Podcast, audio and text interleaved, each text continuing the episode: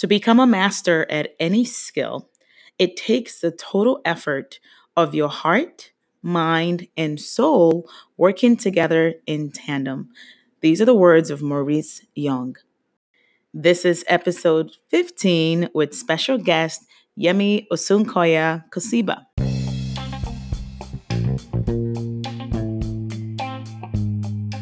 Hi, friends. Welcome to my podcast, Let's Talk About It. My name is Akeshi Akinsheye, party planner, event designer, business coach, author, and founder of Cash Events, and I am your host. Each week, I'm going to bring you conversations about life, business, events, lifestyle, weddings, and everything in between. Thank you for joining me for today's episode. Let's dive in. Before I dive into the interview, I would like to share a little bit about Yemi. Um, even as a small child, Yemi had an exceptional eye for detail.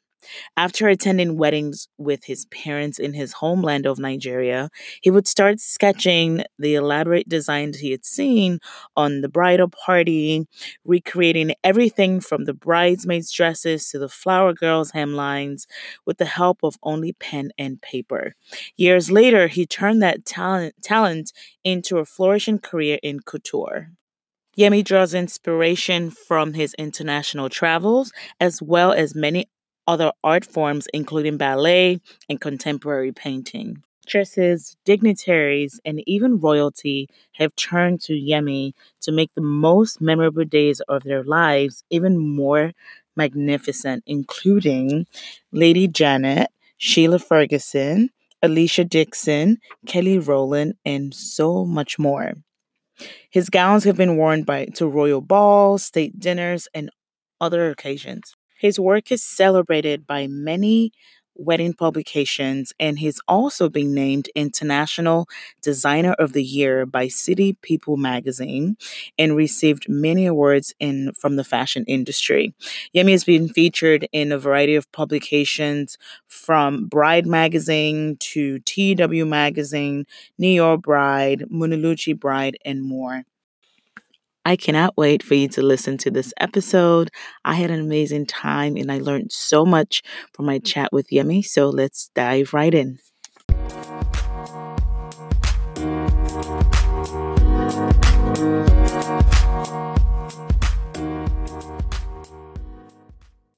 Hi, Yemi. Hello, Kashi.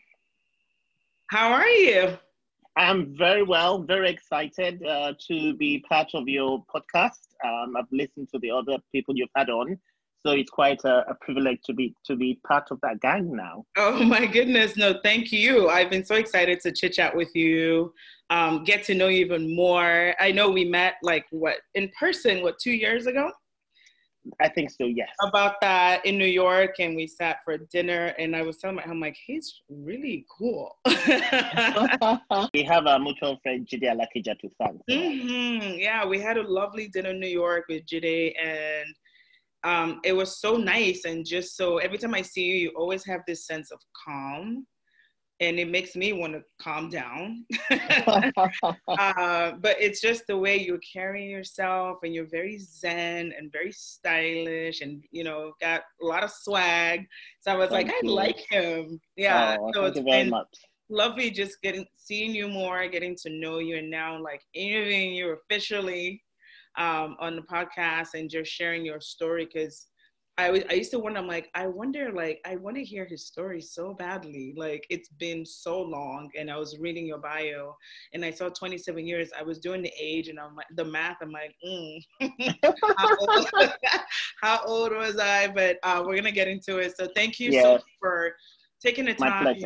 Busy season, and I'm sure you're busy today to hop on a podcast and just chat with us and share your story with our my with me and our our viewers and listeners. Um, all right, so I'm gonna get started. I have a lot of questions for you, so bear with me.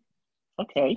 All right. Um, okay, so I wanted to share a little bit, first of all, like your background. I know when we met for dinner, you shared that you lived in the UK. Yes. Um, and you're in New York, and yes. um, you're Nigerian. I'm Nigerian, so I want to kind of tie everything together. Mm-hmm. Okay. Okay. So um, yes, I did. Uh, I was brought up in Nigeria. Um, I did my primary school, secondary school, and university in Nigeria. And then I went to England in 1988 and I studied fashion there. And I lived there and I ran my business there until 2016 when I moved um, to New York.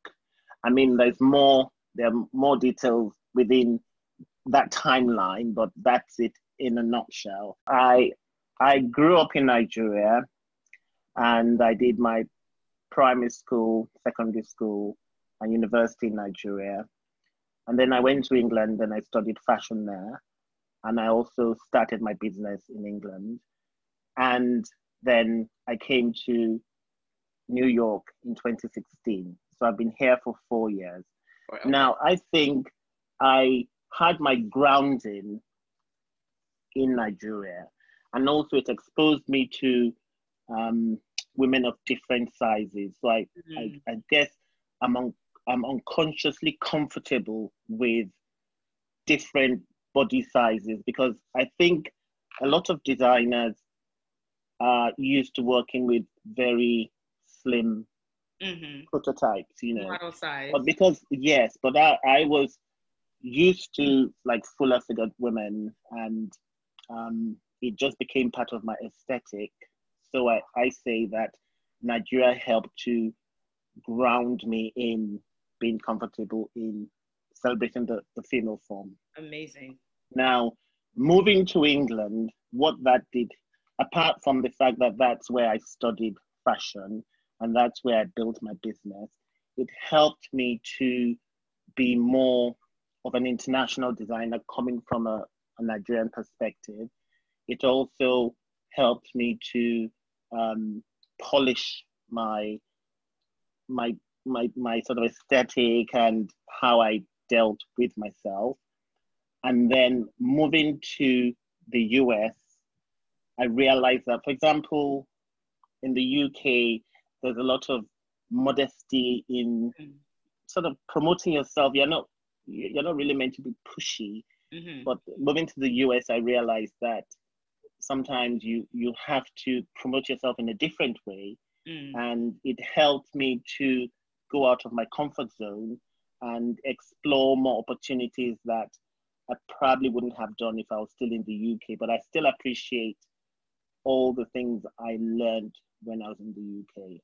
Interesting. So uh, the UK was more conservative, and then we're more. The US is more out there or more That's, bolder. That's interesting because I've always thought the opposite. No. Interesting. from my from from my personal experience, that mm-hmm. that's how because I've thought about it and yeah. Um, but you see, each one served each one served a really important part of my journey, of my mm. story, and, and I'm yeah. grateful for each opportunity. And and I think it happened at the right time and for the right length. Yeah. Um, yeah. That's so interesting. This morning I was listening to a podcast or something. Um, I try to listen to something every morning, and Mel Robbins said our life is con- is uh, consists of chapters, right? Yes and we have to live a chapter, but we don't move on to the next chapter to relearn our lessons in that chapter.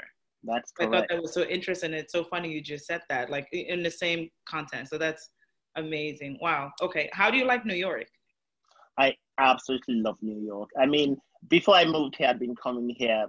I've been coming quite a lot, and and it used to be something like a fantasy. Wouldn't it be wonderful to to live in New York? Yeah. And when the opportunity came, that's why I I jumped at it with both hands. So yeah, absolutely mm. love it. It's got uh, really great energy, mm. and from a fashion point of view, it's fantastic. Everything I need as a designer in New York at the moment is within a very small, absolutely. you know, between Sixth Avenue and Eighth Avenue, 36th mm-hmm. Street and 40th. You can get anything you need. Amazing. Whereas in England, it's all scattered around. Mm-hmm. Um, so I hope that I know I know there are lots of changes happening to the garment district. It's been sort of moved. Some parts have been moved to, to Brooklyn, um, but at the moment it's just fantastic. So yeah, I absolutely. I mean, yeah, I get jealous of like, especially like in the creative space, you guys literally have everything, and um, I wish I mean, we have this battle with Chicago and New York, by the way. Like New Yorkers don't want to live in Chicago, Chicagoans don't live in New York, uh, which has some sort of similarity, right? With outside of all the stuff you guys have access to, like fashion, yeah. fabric, yeah. and accessories. I would go nuts if I lived in New York, um, work wise, you know. But that's amazing. So, did you? Um, was there ever a point where you were like, "What am I crazy to just leave UK and move my just move to New York?" No, it was more. It was more um, purposeful than that. What happened was my my uh, my partner had uh, an opportunity to move to New York, and because I run my business, I was in a position to to move if I wanted to. Ah. So I thought, well, it's the best of both worlds. I've built a business in the UK for at that time um, 24, 25 years. Mm-hmm. And this is an opportunity to expand that business because I still have an atelier in London. Mm-hmm. I go back to every four, every eight weeks, eight to 10 oh, weeks. Wow, okay. And I, yeah, so I have clients there. I do client consultations, I do fittings, and you know, I also deliver the dresses.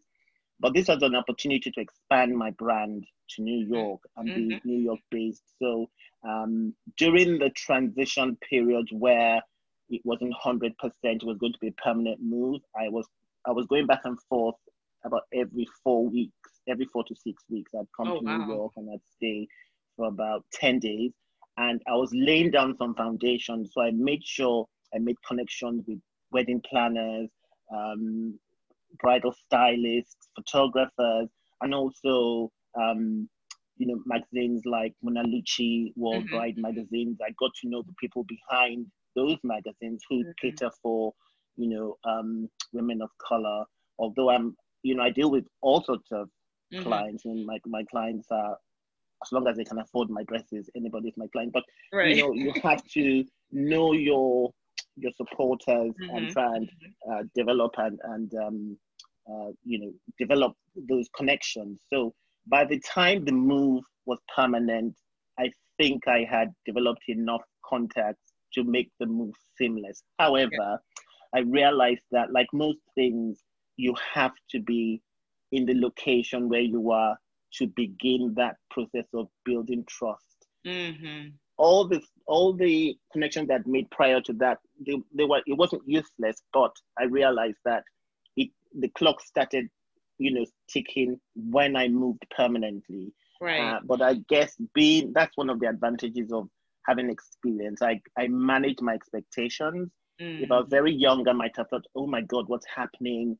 you know, but I knew it's going to take time. You have to build trust, which is why I didn't leave my UK.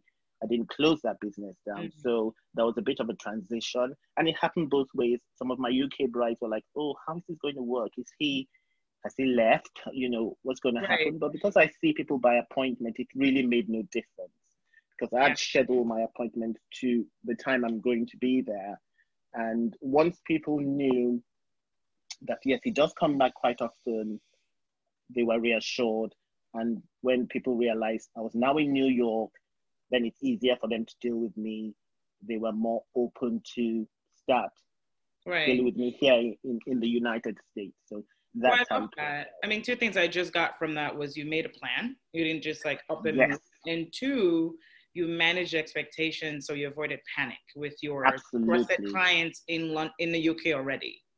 Yeah. Yes because that would be my fear if I moved, you know, but it makes total sense to do that. And that way your clients are like, oh, okay, now you're not leaving me. You're just going to be shuffling back and forth between the UK and uh, the US.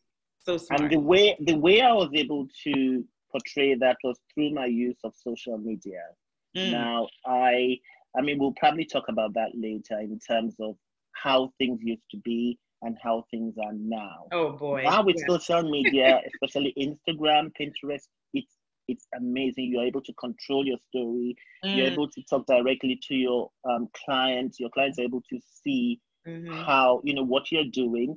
I mean, it's quite personal. Without you know, there's a delicate balance. You're not showing everything, but you're able to build trust when your clients can see who you are and know what you're doing in terms of you know are you doing a fashion show somewhere are you what, mm-hmm. what, what city are you in at whatever time so i just used to you know put it out there on social media i'm going to be in london between you know, this date and that date, and I'm taking um, consultation. So by the time I got to London, I actually had my appointment scheduled, like a military okay. operation, and I'd see the clients and I'd time it. So it was brilliant, but it really helped for people to see consistently this guy is in London at this particular time. Yeah. also he's in New York. So it just it just reassured people what was happening. For sure. And I, I, I can imagine too, just saying they feel like they're still connected with you so they can see you and regardless of where you are and still engage. Yeah. Um, versus like so I, I came into this business in the age of social media, thank God.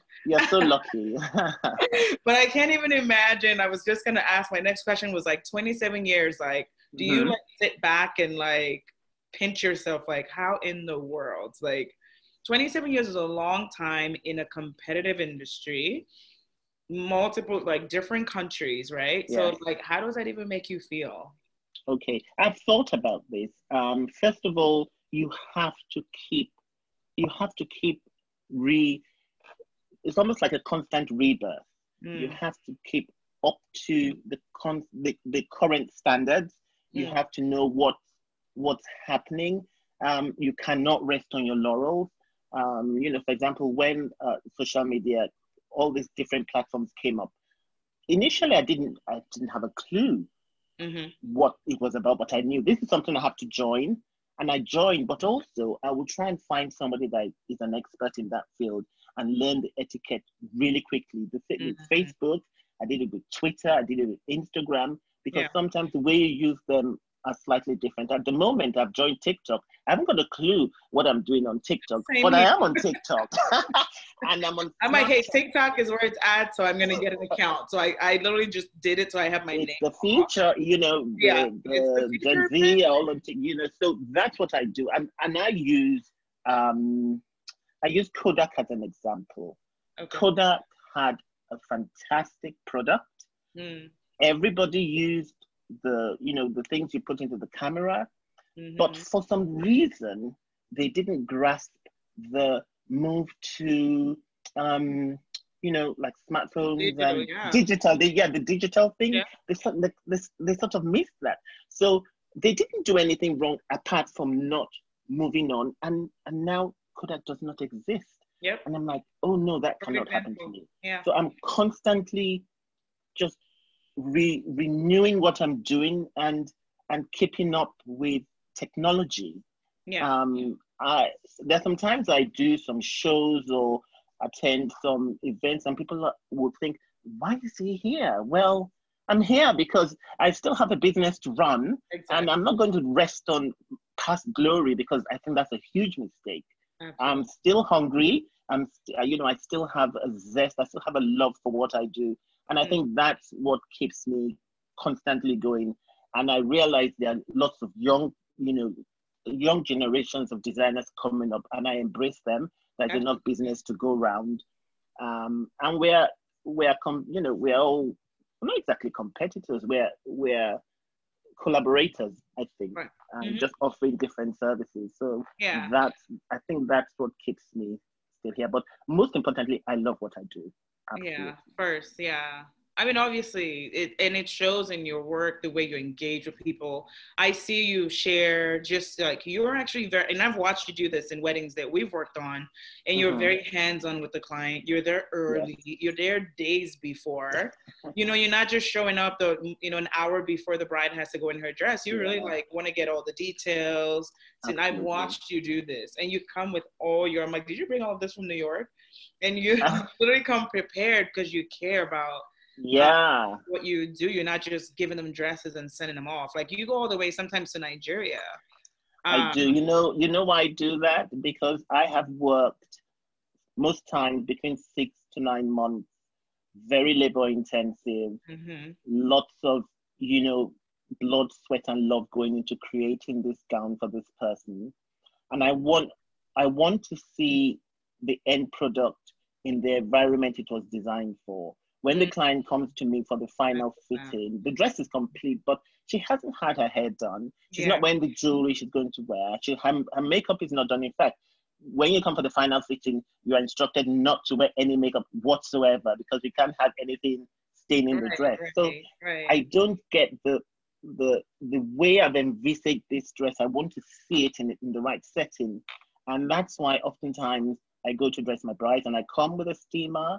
I come with a little bag that has got, you know, um, needle and thread. And yeah. oftentimes I don't have to use that, but I bring it anyway, just in case, yeah. you know.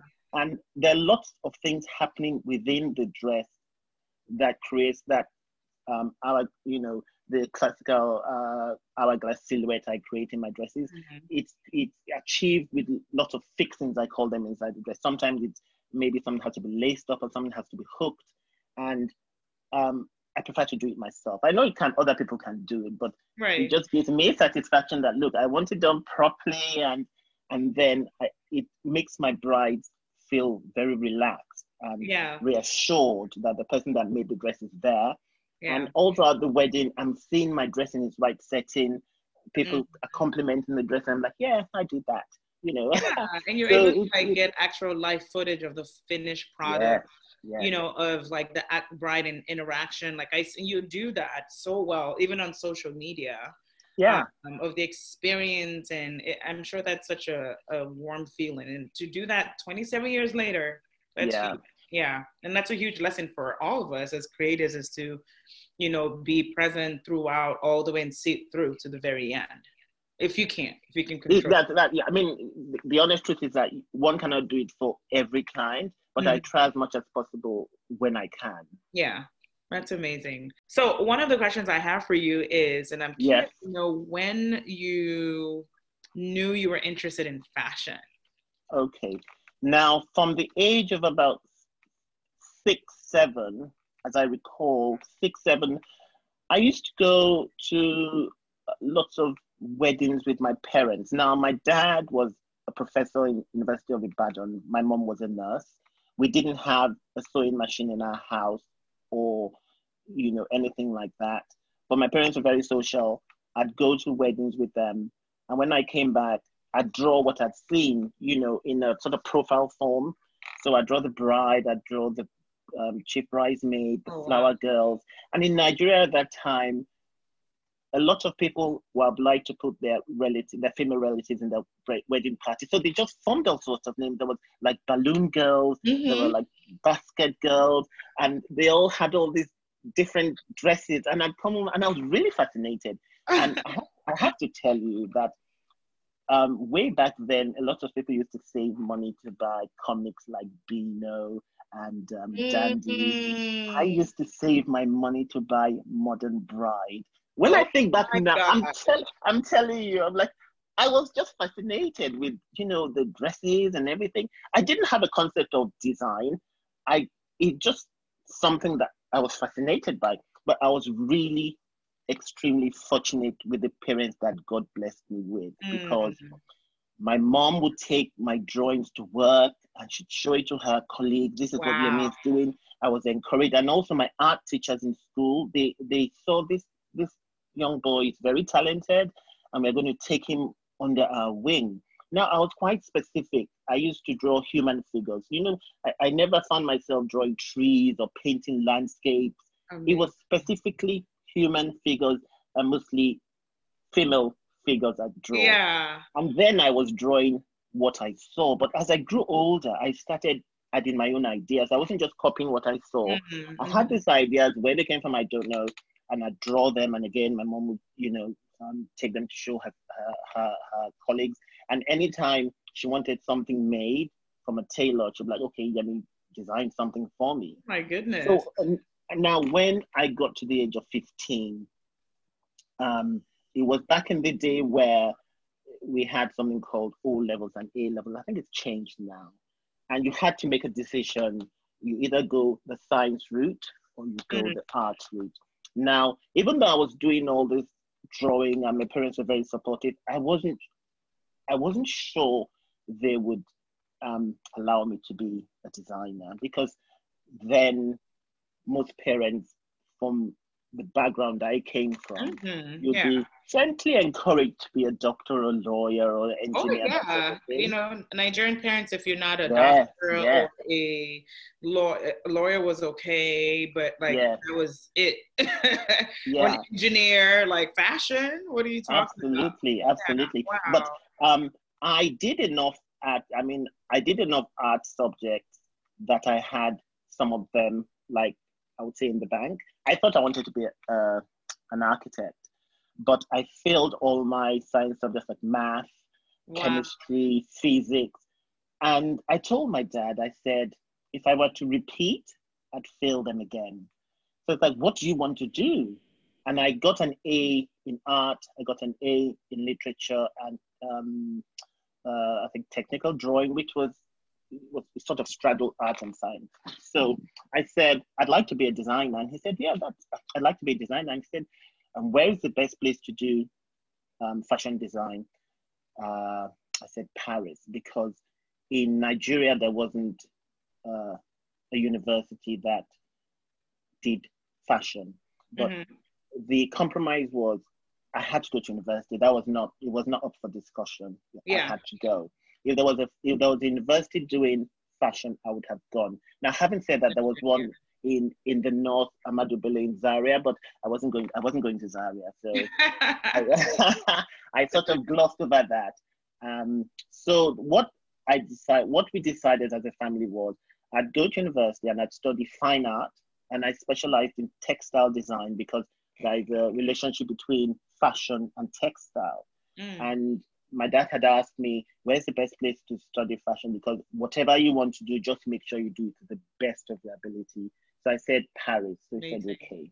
What will happen is you go to university, you do your national service, you know, the youth, mm-hmm. youth corps mm-hmm. a year, and then you go to Paris. Unfortunately, um, the first semester, the second semester of my second year in university, so that was after the Christmas holidays of my mm. second year in university out of four years, my dad died of a heart attack very suddenly, mm. unexpected.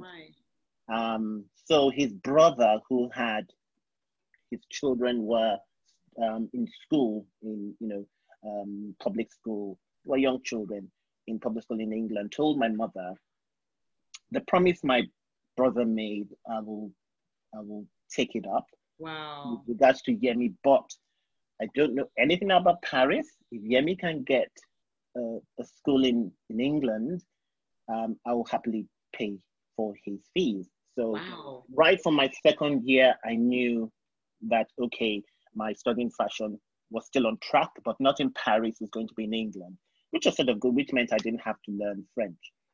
But I thought I'd have to finish university before I did anything in fashion, even though I was drawing. But um, in in my university, there used to be the student groups that did entertainment, and there's this Nigerian designer called Ituen Basi, and she did uh, a fashion show, and I was like, oh my goodness, I don't have to. She was studying English, and wow. she did she did a fashion show, but she could sew, so she made all the clothes yeah. that she sewed. But I thought to myself, I don't have to wait.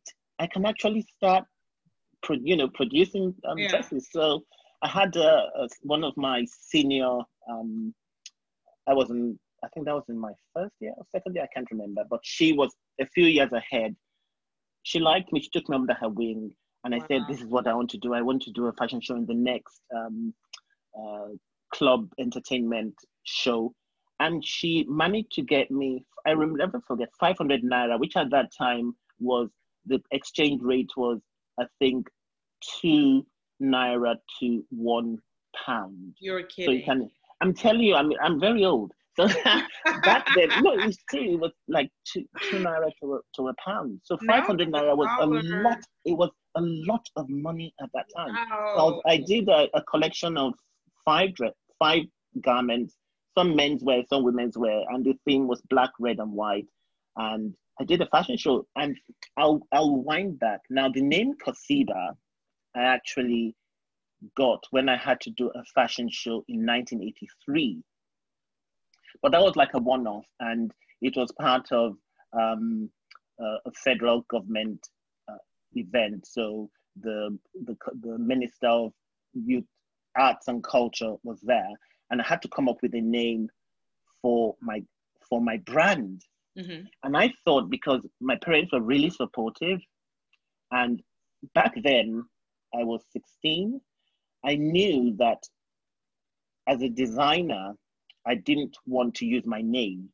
I wanted a brand that had an African sounding name but could also cross over.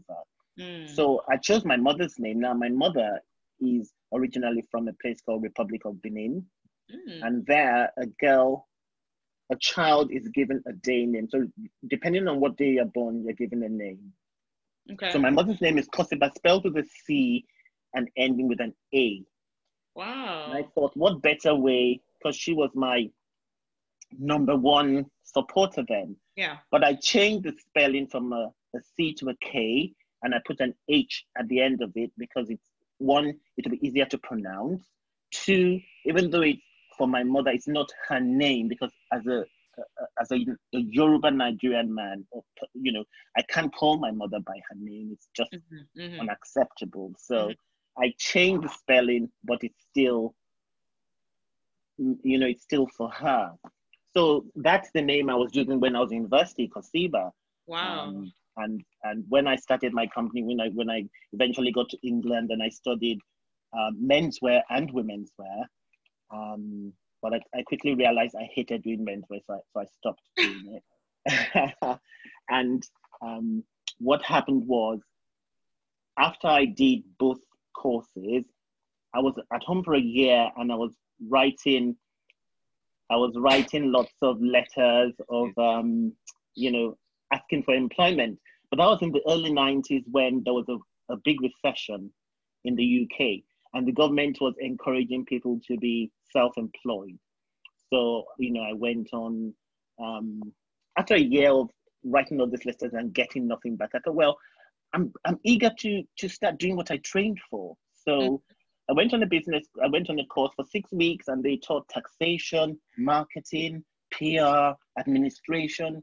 And I have to tell you, and that's what I, you know, when I talk to young designers now, I, I say to them, this was one of the most vital things I did in preparation to starting my business because we were made to understand no matter what it is you're doing, mm-hmm. there are certain things you have to put in place and you have to do them properly otherwise your business would fail. Yeah, it's very difficult to hear at the beginning of a business but it's really important. And that has that's one of the things that has kept me through till now because it's not all glamour it's not all you know they're the, the boring bits but they're really mm. important you know the admin the taxation getting yeah. making sure you're everything is done legally and you've got all the permits or you know everything is set in place so after this um, six week course I chose the date, 1st of September 1991, wrote to the tax office, you know, submitted my company name, Kosibah. Then I used to call it Kosibah Creations. Ah, but okay. later, yeah, later I dropped the creations. It wasn't necessary. And I opened up. And because I did menswear and women's wear, I, I, I said yes to everybody that came through my door. Mm. One, I realized doing casual wear, I have to explain the way I was trained was what I call old school couture. Mm. It was a it was a private school run by a French woman and her staff. And it was very old college, and you know, you take about 20, they taught you to take 26 measurements, you make an individual block. Oh you, from the block, you develop the pattern you're doing, very, very old school. Um, but it's also quite labor intensive. So doing casual wear just was not viable. Mm-hmm. So I stopped doing that. Also, as I said, I just didn't have any um, satisfaction from doing menswear. I wanted to make clothes that looked, that had some sort of fashion style into them, looked nice. But I just thought with menswear, it was just too boring. Or if you added a bit of pizzazz to it, for me, it looked like costume, and I didn't want to do that. Yeah. So I stopped doing that. Even tailoring like jackets and like trousers for women, I hated doing that too. And from a very early age, I said to myself, I'm only going to do what brings me joy. Yeah. And making beautiful dresses, that's what, you know, I was very good at it. And that's yeah. what gets me joy. So that's how, in an organic way, I my company evolved to specializing in bridal wear and evening wear because from a mm. business point of view, that's what I will get the most return for the amount of work I put I put into creating each garment. Yeah. So lots of things happened organically. Mm. I I didn't have that much of a plan. That's what I guess that's one of my regrets that I wish I had more of a educational structure at the beginning. Because I went to university for four years, when I got to England, I didn't want to go to a school like London College of Fashion or St. Martin's or any of the fashion colleges that mm. I'd have maybe spent another four years. I thought, no, I want to start immediately. That's why I went to this private school that basically just taught how to make a pattern and how to sew. Um, and, I'm, and I'm very grateful for that because it's made me the couturier that I am today. But there are other things that I realized that maybe I missed out on not going to mm. like a university like fashion mm-hmm. thing. Yes. Mm-hmm. Although having said that, I went through the process of um, trying to get in because I, I, had to reassure myself I was good enough. Just my mom telling me that my designs were beautiful was not enough for me because mm-hmm. this private college, if you were able to pay the fees, you'd get in. So I went through the enrollment process and I got in, even though I knew I was I had no intention of going, but I needed to know from from a third party that I was good mm-hmm. enough. So I got into um, London College of Fashion, and that made me realize, okay, I'm not deceiving myself. I'm on the right path. Um, so that's how that happened, and uh, I just started to just hone my skills and I, I, I also did courses after that. Like I did a course on corsetry, I did a course on bone bodices, and that's why the the structural aspect of my designs, I I I learned more skills. So one thing I say is you never stop learning. Right. You never. It, it, there, there's always something new, and you don't feel too proud to mm. to realize you have you have to learn. I mean, the next thing I'm probably going to have to learn is some sort of computer aided design or you know a lot of things I do by hand, but I realize digital. What's yeah. against it? I really have to do that. Yeah, we're so, in a digital age. Wow. Yeah, yeah. That's so you never stop. To you know process and accept because some people are kind of stuck in their ways, but you seem like you're you're you're you're ahead and you're yeah you what's coming. Yeah. what you need to prepare for. Absolutely, absolutely. Wow um was there ever a time where you just like i think this is all just maybe it's not meant to be or did you ever doubt like your direction or your path? You know i think because i had this love for drawing and clothes from a very young age there just was never an option b there just wasn't another plan now uh, there were times when, yeah, you get a bit overwhelmed. When there's a lot of work, you think, oh my gosh, how am I going to meet the deadlines? You get overwhelmed. When there's when it's a bit quiet, you then panic. Oh my goodness, how am I going to pay my bills? Or I want to work. So yeah, that's, that's one is constantly worried. But in terms of regretting, I have to say I'm I'm one of those really fortunate people that I haven't really thought of that you wow. know um i have had feelings when it, yeah this is this is a bit much but i actually thrive from those feelings in, mm-hmm, in, a, in a mm-hmm. strange way but i've never wanted to give up and walk away no i just love what i do too much and I've been fortunate. And you know, I make people happy. I make them look great. Like, yeah. Oh my gosh. No. Mixed up for all the living your passion. Like what some people say, like you know, when I was younger, I would say like I want to be a medical doctor. It was out of my mind. There was no way. I'm not interested. in you know what I mean? And then, yeah. um, kind of opposite from your story, I kind of fought every inkling or every you know direction of creative. I was like i'm gonna yeah. my path because as nigerian typically you have to you know i was my my i was on a path to go to law school yes. Nigeria and i was like you know i was just kind of searching for things that were acceptable i would say and so you you put that you put that pressure on yourself. It wasn't like your parents were no my parents never my parents there you go, you me. They never said you have to be this and you have to be. But that. you thought you had to be. Yeah, I think in my mind I thought I I'm just gonna be a normal, yes, the normal route, the safe route. Yeah. Uh, while I watched my parents be entrepreneurs, which was interesting, but I fought every, you know, I, there was no way you could have told me. Wow. Or you know that I would do what I do now. Yeah. Yeah. I would I knew I was either going to be a psychologist or a lawyer or a medical doctor, not by passion, but by just following the the norm was the norm what, what i Yeah. thought was the norm and what we what, what i think would make everybody comfortable you know Yes. I mean? but you did the complete opposite at, at such an early age at 16 you know I was again. I go back to my parents. I was very lucky because I know countless people that did one thing and then they they came back into fashion or they Mhm. came back to their passion, but they they they went down a different path. But I went directly to my passion Amazing. again because my parents enabled me to do so. Yeah. So I was very. I'm. I'm. And I'm. You know, I don't take it for granted. I know how Mhm, lucky I am. bless them um so when you're not creating amazing eh, amazing pieces Yeah. what do you what does Yemi do what do you do Okay, so um, I used to, I used to be a very fat child, and I think once you've been a once you've been a fat person, you you it, never leaves you. So That's a And I do like my- by the way. Everyone is like fat. Oh my god. we oh yes, yes. I- That's I the I Nigerian and European.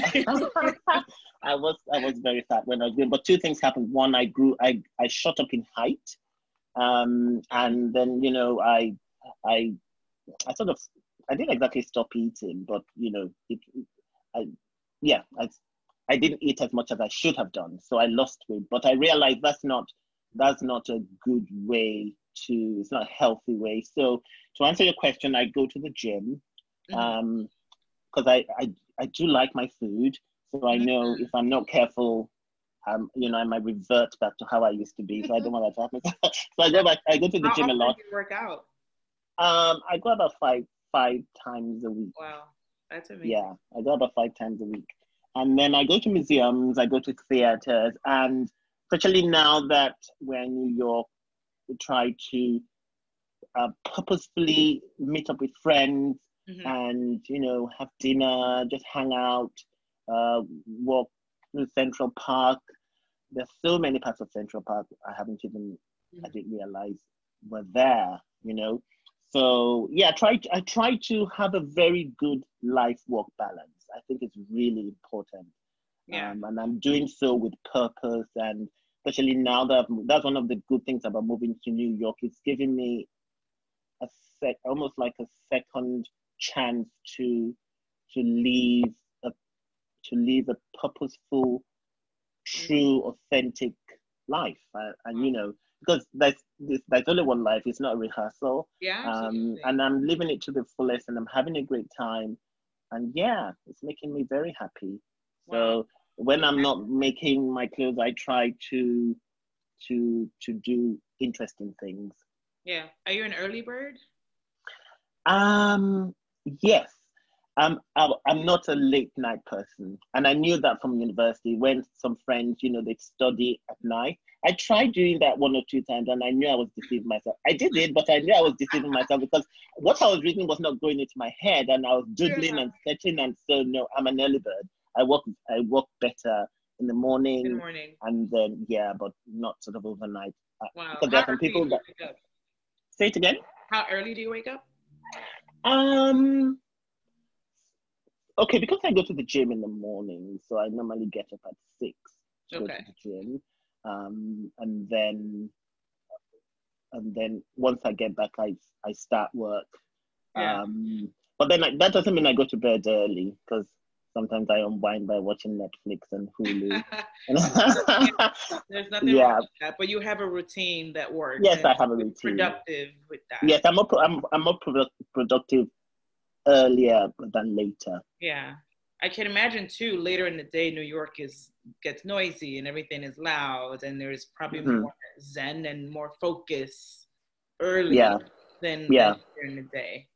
Um, interesting. Okay. So let's talk about the brand for a little bit. Uh, Okay. h- how would you describe uh Kosibah, like your style as a my style. Mhm. Yes. So my style is quite, I would call classic, clean, and design led.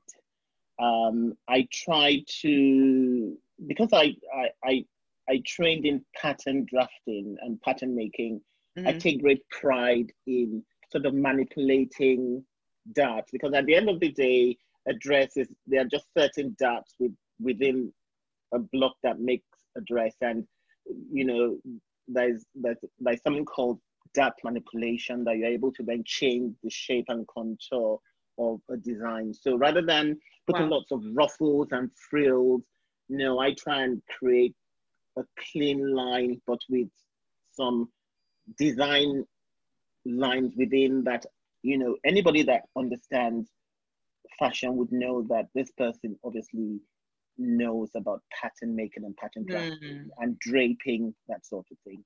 Yeah. Um, my main aesthetic is to make the person wearing my dress look their best in this sort of um, hourglass shape silhouette. Gotcha. Um, and regardless of size, shape, that's my focus. And I don't like to gild the lily. I've always wanted to make beautiful, timeless pieces, but you know, with a nod to trends. Right. But I don't want, especially if you've paid a lot of money, and because I do mostly bridal gowns or special occasion wear, I want you to be able to wear, like for example, if I do an evening gown, you can wear it time and time again. Mm-hmm. And you you don't really know, oh, that's from 1983. It's it's almost right. timeless. Yeah, so it's very clean. Yeah.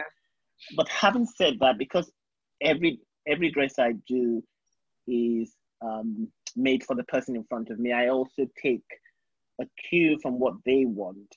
So mm-hmm. if somebody wants quite extravagant, I can design it, but that might not be my um, instinctive style. But mm-hmm. I can create a design that meets all the needs of my client.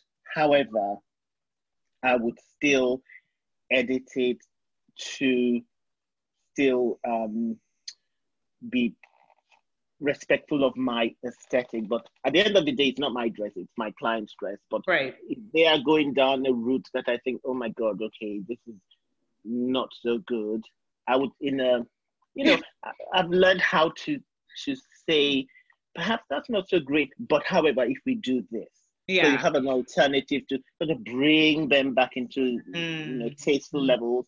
Uh, and oftentimes, by the time people come to me, they understand my aesthetic. So right.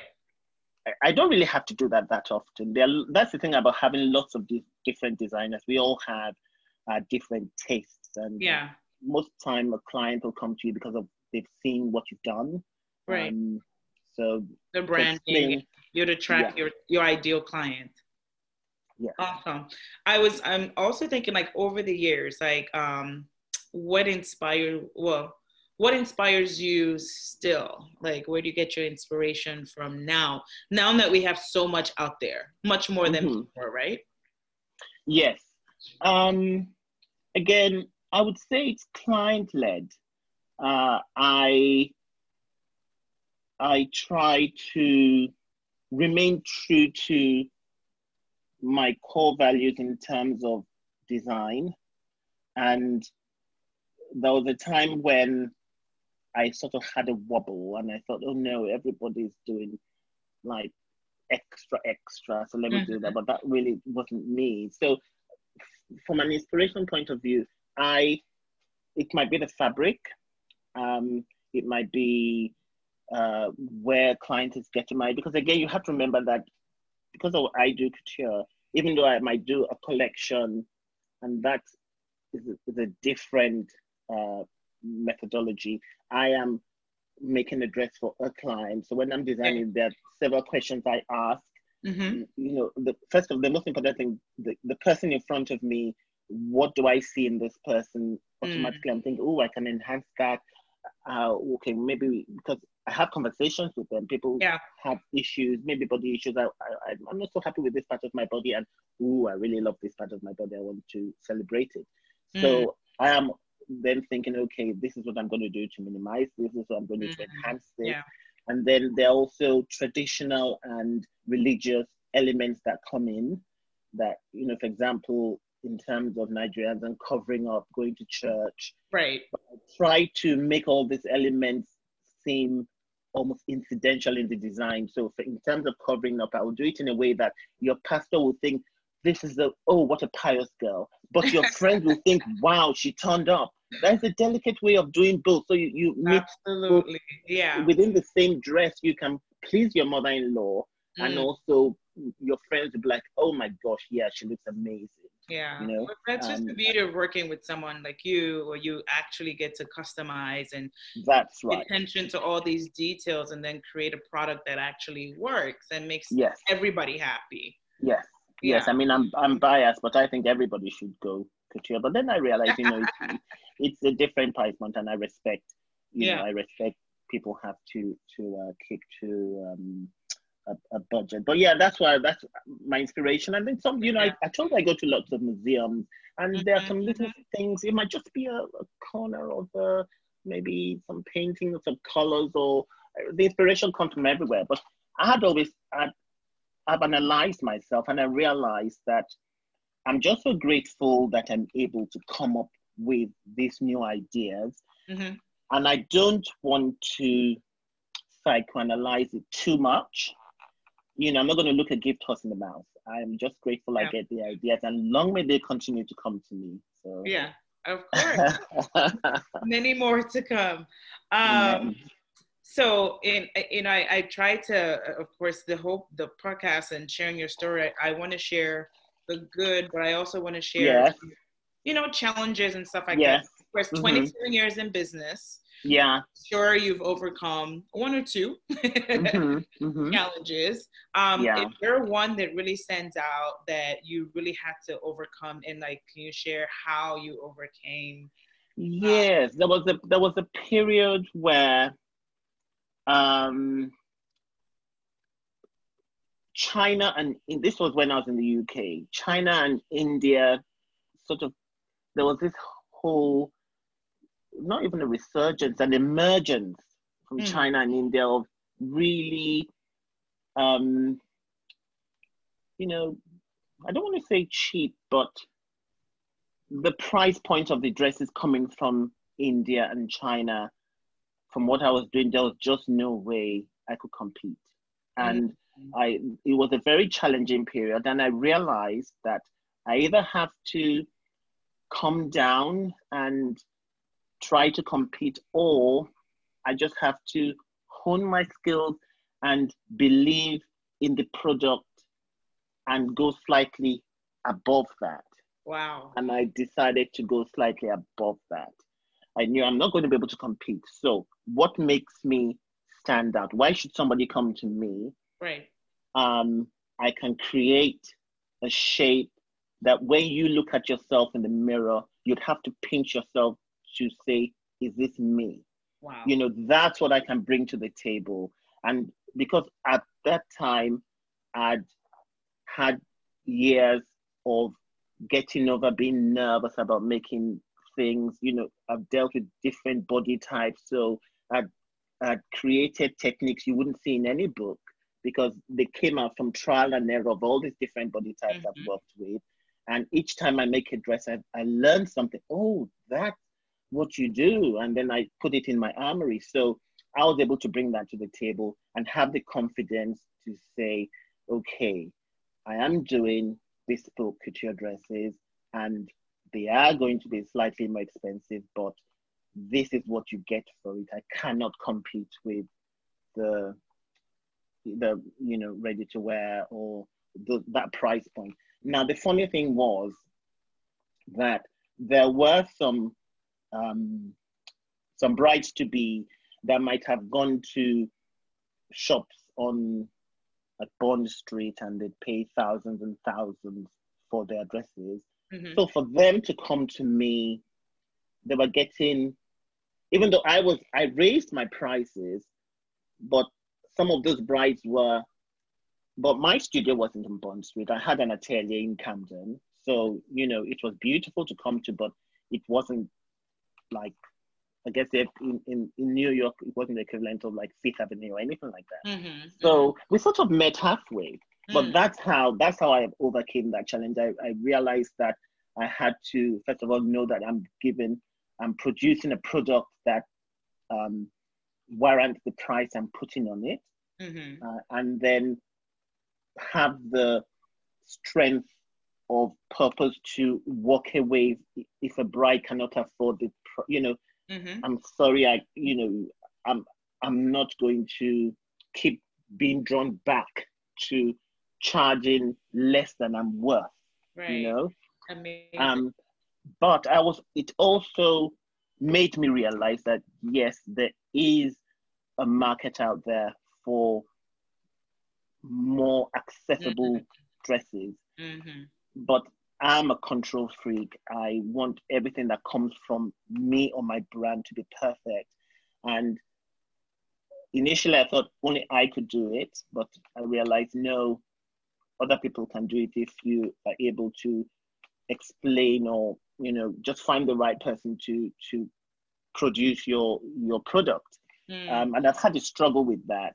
But finally, finally, after all these years, I've put all my ducks in a run. I've actually found uh, um, a production line that I'm able to do, but we'll probably talk about that later. But yeah. that was that was a very challenging time. Um, I mean, that's yeah. Yeah, that was a challenging time, but I'm still here.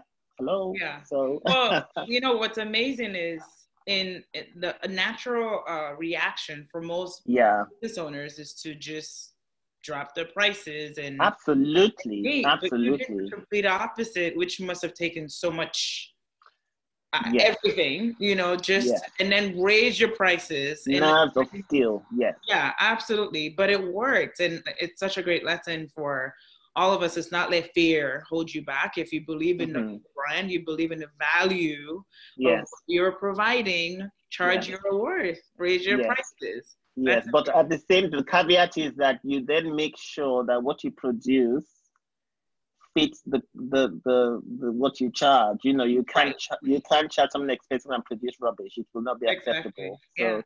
and, I, and I had that at the back of my mind. Yeah, amazing. Wow, amazing. Okay, so um, we have to talk about this too. You have a collaboration with Mark Ingram. Yes, yes. Tell us more. Now, when now in um in England, I have a studio, and you know it's a very nice setup.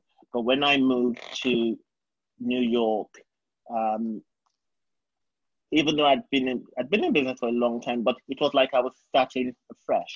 But it mm. also made me realize that you sometimes you need to collaborate or you need to just find different ways of working. Now, Mark Ingram is someone that I admired for years, even when I was still in England and had no clue right. I'd come to, to, to the US because um, this is a black man that created this beautiful, beautiful atelier space mm-hmm. um, in New York, you, you know, and has brides that come from far and wide. And I was able to um, get a meeting with him through my publicist Meredith um, Leon McCormack of LMM represents, mm-hmm. and we we we we we hit it off, you know, because he realized that our aesthetic matched, so you know we were bringing value to each other, and therefore brides that want a couture gown um, can meet me at the Mark Ingram Atelier. And it's a, it's a, I can't tell you how beautiful this space is. And, you know, we, we meet there and we talk about what they want and I create the gown from there. Amazing. So yeah. Well, it just shows like two people, two like-minded people can work together, you know, right. um, and it's more community over competition, right? Absolutely. Yeah. Absolutely. Oh, fantastic. And how long, uh, when did this collaboration start? I know this is pretty recent. Yes, it's quite recent. I mean, I, I did my um, New York Fashion Week debut there in October of last year. Fantastic. Um, shortly after I, draw, I joined the Bridal Council here in New York. Um, so it's it's uh, it's in the early stages, but you know I'm looking forward to a, a beautiful yeah. collaborative relationship. That's so exciting. Congratulations. Forward. Yeah. Thank so you exciting. very much. I, I, would love to, if I'm in New York, I would love to yeah. see all of it and experience, you know, you and your I've you know I've seen you final, but I actually want to come in and see you do your thing. Yeah. Um, in your creative space. Yeah. Awesome. Okay, so I have a ton more questions, so bear with mm-hmm. me. um, what are you most proud of so far, in personal, career wise? You know, I'm proud of the fact that I make a significant, um, I have a significant effect on a day that means very much to a person, i.e., on on the day of a bride's wedding, the dress I've created for her is making her look and feel almost the best she's looked at any time leading to that point. Mm. And that was because of something I have done. Wow. That that gives me joy. And it makes all the pain and all the worry and all the hard work and the hours spent it just makes everything worthwhile. Yeah. And knowing that moving forward, they're going to look at this picture even after they have their babies and they're going to look back and think, oh, I looked great on that day. And that's something I did. Yeah. That makes me really, really, really proud. It, Amazing. So that's yeah. why, even though I do evening wear, but I have to say, bridal wear is still my absolute joy. Yeah. What a great feeling. Um, any regrets? Regrets. Um, I think I regret spending years worrying about what other people might think about mm-hmm. me. You know, I, I just wasted a lot of time in the past. From a business point of view, I've never really um, compared myself. Example, you know, like being forced to have a open a really big shop and I just I no I I you know I like the fact that I had an atelier and I saw people by appointment. Yeah. You know, it was a very slow trajectory, but I slept well at night. yeah. Know? I didn't worry. So I never compared and said because X is doing this, therefore I have to do it to keep up. No, I was yeah. never like that. But I knew that there were some times when I just just think about what people are going to say about you know whatever, which was just a waste of yeah. time. I don't do that. Anymore. Waste of time. Yeah. So yeah, life's too short. Amazing. That's so powerful. yeah, one just yeah, has because we all fall. Yeah. Yeah. So, wow.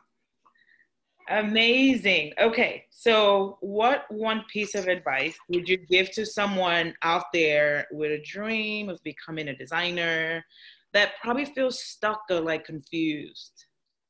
Okay, so it's it's going to be more than a piece of advice because it's it's it's really important. It it cannot all be put in a nutshell. So my mm-hmm. advice is that they first of all they have to realize that they're in a very lucky time now with the internet and social media, and that they're able to jump several steps ahead than they would have done in my day. So mm-hmm. that's one thing they have in their favor. Now, it's important that they have some technical knowledge. So, um, get some, go for courses. Even if you can't do a whole uh, course in fashion, just get some technical knowledge. There are lots of short courses out there. Mm. It's really important you do that. You know, a lot of people take pride in the fact that they are self-taught. That's great, but I still think it's important to try and get some some some technical knowledge there. And also, um, work experience is really important because on the one hand, I did say get technical knowledge, but you can learn only so much that way. You then have to put it to practice, and I think that putting it to practice under someone else's tutelage rather than going straight to right. doing it yourself. I did that, but I wouldn't advise other people to do that. I think right you it's just best to learn your mistakes or learn what it is and get further even if it's just practice and not being nervous and being sure of yourself so that when you eventually want to go on it yourself you you have the confidence to do so I yeah. know little things like for example, making sure you get you get con- you do contracts and you get payments up front. Because I think people don't think about sometimes, mm-hmm, or mm-hmm. you know, they get bullied into letting the dresses go before they are fully paid and oh things. Those are things. No, I did. Those are things I did in the past, and you know, you learn that no, that's not the way to go. You know, so and the, but the, now I think the you know social media mm. is very it's, uh, it, it's, it's, it's just like a pressure. I cannot stress how a precious tool that is, mm-hmm. that you are able to to you tell your story. So they have to to make sure they are on the, all those platforms and learn how to use it properly. But they should also try and network as much as they can, even with people doing what you are doing. Mm-hmm. You know, because sometimes you think you can't collaborate or network with people doing the same. No, because sometimes you reassure each other. What if you have a lot of work on? Someone comes to you. It's rather than saying I can't do it. What if you refer them to somebody else, and then if mm. that happens to that person, they can refer to you. It just builds yeah. a, a, good relationship, but also photographers, hairstylists, makeup artists, stylists, bloggers, all those people are people you need to um, connect with and you know try and do things like style shoots mm-hmm, or mm-hmm. you know attend workshops, etc. That's what that's what I would say. But and and another thing is try not to be a jack of all trades. Find the element of fashion you're you're good at, get your niche, and then perfect it. Perfect. You know, don't try and be just everything. Yeah. Some people do it, but that, that's my advice. Anyway. It's such great advice. And it's I think that applies to everyone. Fashion, you know, event planning, whatever. Any any yeah. business person can take the, those wonderful pieces of advice and apply right away yeah. uh, to be on the right path. Totally. Um, okay, so question for you, and mm-hmm. it's a question I've been asking people lately. How would you define success? You know, I think success is an ongoing process from my point of view. Mm. Um, because I've done some things and I say, oh, wow, that's great. But I still have more ambitions to do other things. So mm-hmm. um, the fact that I've been in continuous business for 27 years, going on 28 years, that is success in itself. Absolutely. But, but I cannot say I've succeeded. I mm-hmm. I still have more things to do. You mm-hmm. know, I still you know I'm planning to do ready to wear. I'm you know planning to do just other things. So for me, success is a it's an on it's an ongoing process. Mm. Um, okay. So on that success path, what is mm-hmm. next for you? So next for me is I want to this ready to wear collection that I keep talking about. That's something I i definitely want to um uh, not want to. I am going to right. produce. Okay, not want right. to. You are. But also I am going to be doing more speaking engagements and also television appearances as a fashion expert nice. and and I'm doing workshops to pass on knowledge. Um, yeah, I love it. I have I have a lot of knowledge to to pass on. I don't necessarily have the, you know, the wherewithal to create the work. It's something I'm still working out, but I know with the right, probably with the right partners, you yeah. know, um, but that's that's the way I'm going to go. Yeah, sounds exciting and like a whole new adventure. You know, speaking absolutely, of absolutely. a new line, uh, ready to wear. I'm sure yes. a lot of people can benefit from that line because I know I will. uh, I've been saying like I can't wait to get into one of your dresses. So um, uh, we'll make that happen. We'll make that happen for sure. So I'm excited, and we'll be I'll be right there with you, rooting for you for every every speaking engagement and every yep. line and every adventure because it's it's so exciting to just watch like like you said the continuous success and like you said it doesn't end. You're not done. No. It's a it's a process. It's a journey, but that's right. Beautiful to watch. It's inspiring, and it's it's educating all of us. You know, I'm a newbie compared to, compared to you. So I'm, I'm, I appreciate you sharing, being honest and open yeah. with challenges and, and real life experiences and your journey. Um, okay, and I, I, we can do this forever, but um, I know we have to wrap up shortly. But yeah. I do want to ask, like, I like to end the show with. Um, it's a fun, fun. I think it's a fun question. So yes. I always ask everyone if you could have lunch with anyone, who would it be? Mm-hmm. I thought, uh, I think I would say Tom Ford. Ooh. I say Tom Ford because, um, like he is mainly known for menswear, even though he does Mhm. women's wear as well.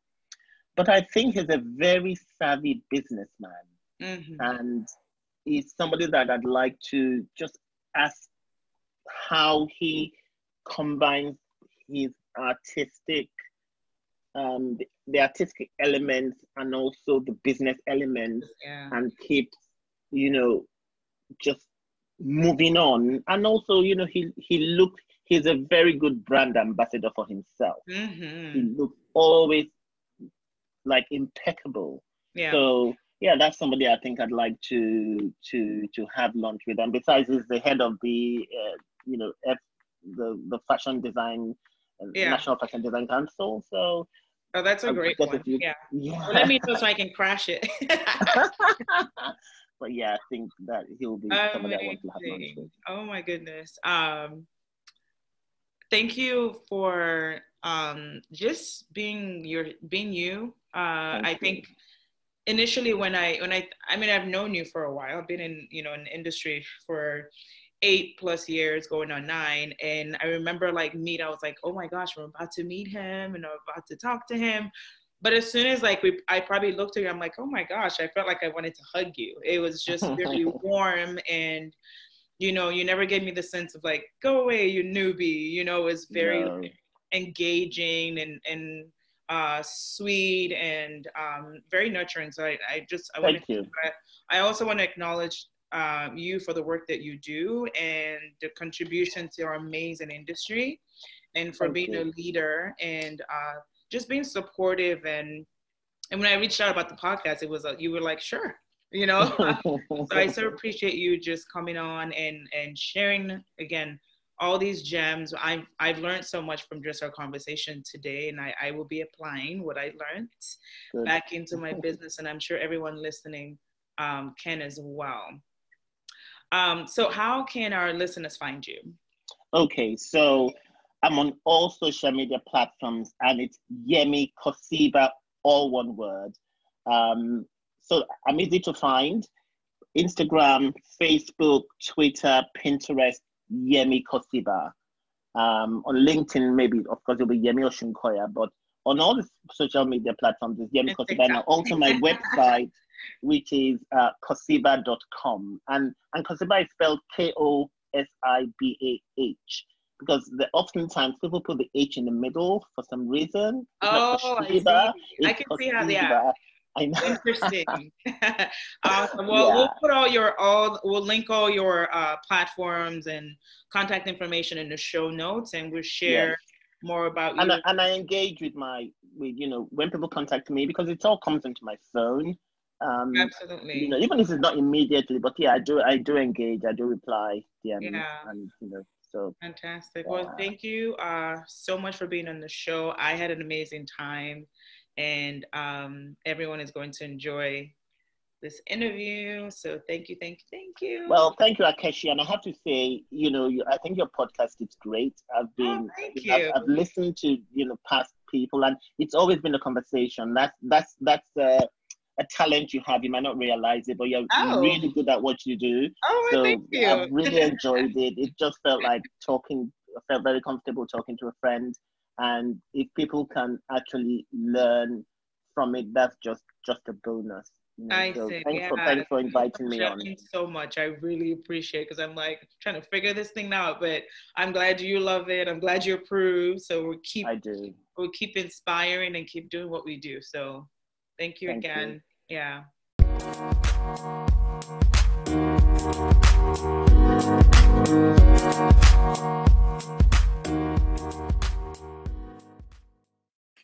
Oh my gosh, I love him so much. I'm so glad I was able to share his story with everyone and do this interview. Um, this was such an honor. Yemi is so grounded, so seasoned, so talented, and he has so much to share with the world. And I'm so glad we got to do it on this podcast. If you love today's show, share with your friends and tag me on social media at Cash Events. Also, if you haven't heard, I launched my new online coaching membership program for planners and designers called Creatives Corner. To learn more about it, visit thecashexperience.com and there are more details in the show notes.